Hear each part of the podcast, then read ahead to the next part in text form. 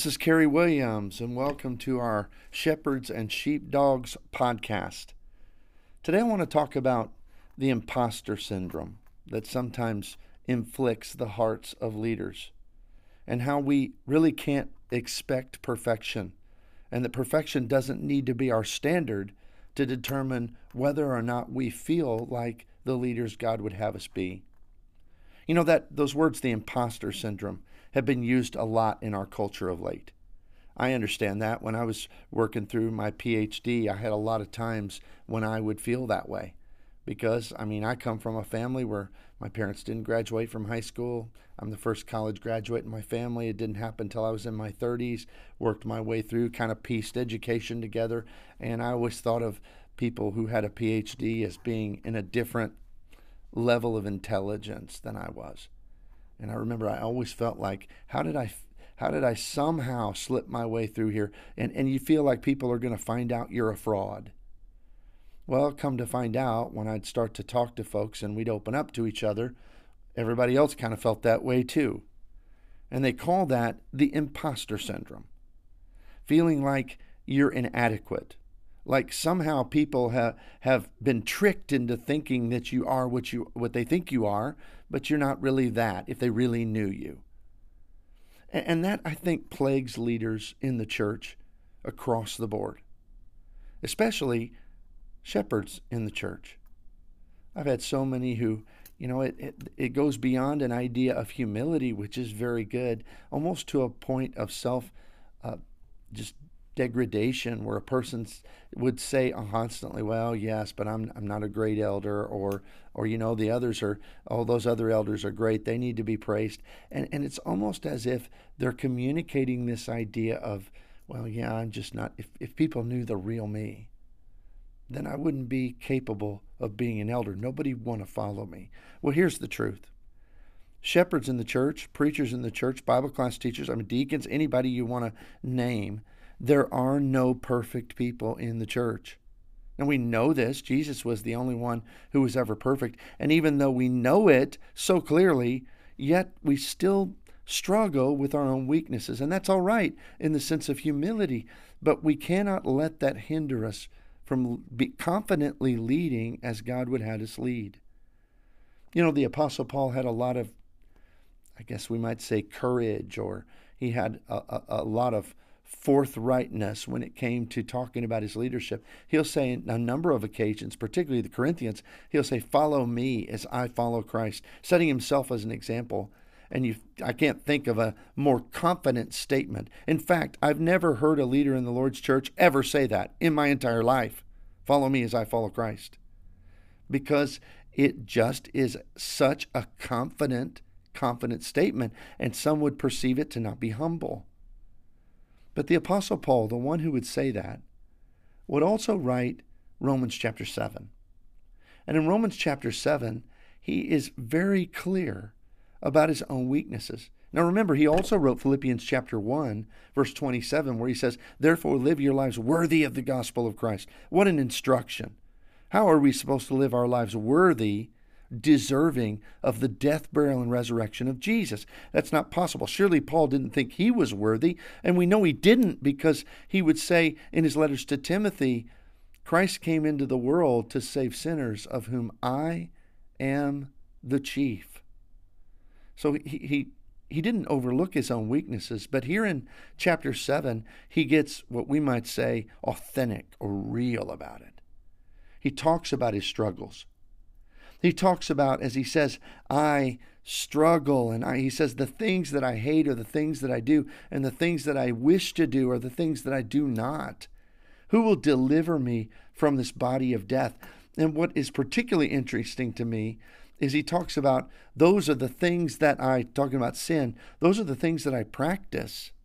He doesn't even use the word on occasion give into. He says, I struggle with giving in to this sin in my life. He goes so far as to use the word practice. Now, I, I say that all to say this. I think that leaders sometimes struggle with this terrible imposter syndrome and forget that even the great apostle, the apostle Paul, had struggles that didn't go away, that he continued on in his life even after he was an apostle, that burdened him at times. Yet, even though he felt that way, and there's no doubt in chapter 7 of Romans, if you were to ask him in that moment if he's an apostle eh, eh, or feels like an impostor, he'd say an impostor. He'll even make the statement at one point I am least of the apostles. But yet, he'll still turn right around get up, even regardless of how he feels, and he'll still confidently lead the people of God, even rebuke them when need be. Because his method of overcoming that imposter syndrome and his guilt is to serve, to lead the people of God. You see, it's very essential that we realize that God wants us to strive for perfection. Now, we all know we won't ever reach perfection, but Jesus says, Be perfect as I am perfect. Paul said, as we mentioned before, Philippians 1, live your lives worthy of the gospel. Now, none of us are going to do that perfectly, but we need to be striving to. And especially leaders in the church need to be working at it every day. As it says in Romans 12, be not conformed to this world, but we must be, above all, examples, being transformed in the renewing of our minds. But we still have to fight that inner war. That war that is not with the devil or principalities or princes and powers of darkness, as it says in Ephesians 6, but that war that is with the enemy within ourselves, the sarx, the flesh, the sinful nature. And it is an agonizing battle. It's the one within.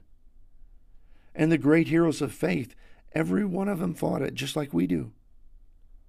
And the key to victory for them and for us is leaving the shadows and coming into the light. It's confession to God. It's trying our best when we fall to get right back up and jump right in and, and, ignoring those feelings and doing what needs to be done. And for leaders, that means going ahead and leading even when you don't feel worthy to be a leader. In fact, maybe that feeling is the most important quality in a leader because it's one of humility, it's one of honesty, it's one of repentance. I think of Isaiah chapter 6 and the great passage where it talks about in the year that King Uzziah died, Isaiah saw that glorious vision of seraphim flying around the throne, crying out, Holy, holy, holy is the Lord God of hosts, a song we still sing. And it says when Isaiah saw it, although he was perhaps the most righteous man in his entire nation, when Isaiah saw that, he fell down on his face and he cried out, Woe is me, for I am a man of unclean lips, and I live amongst a people of unclean lips, and my eyes have seen the King, the Lord of hosts.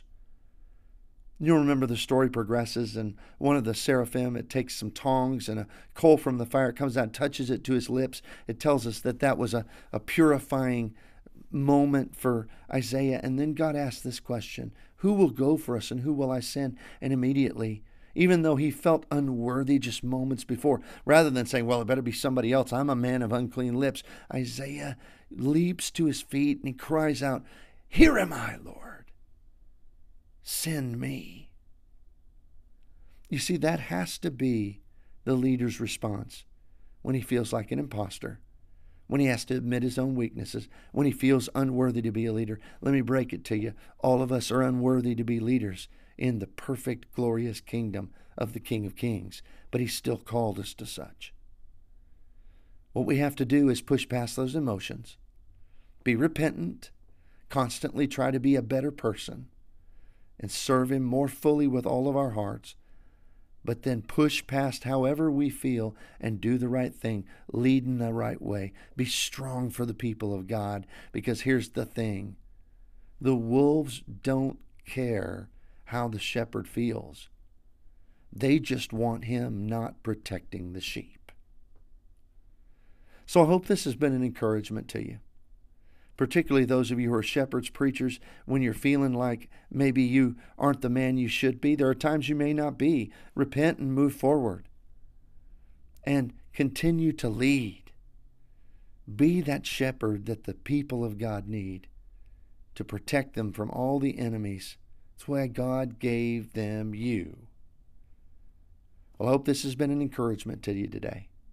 Have a great day in the Lord. Thank you.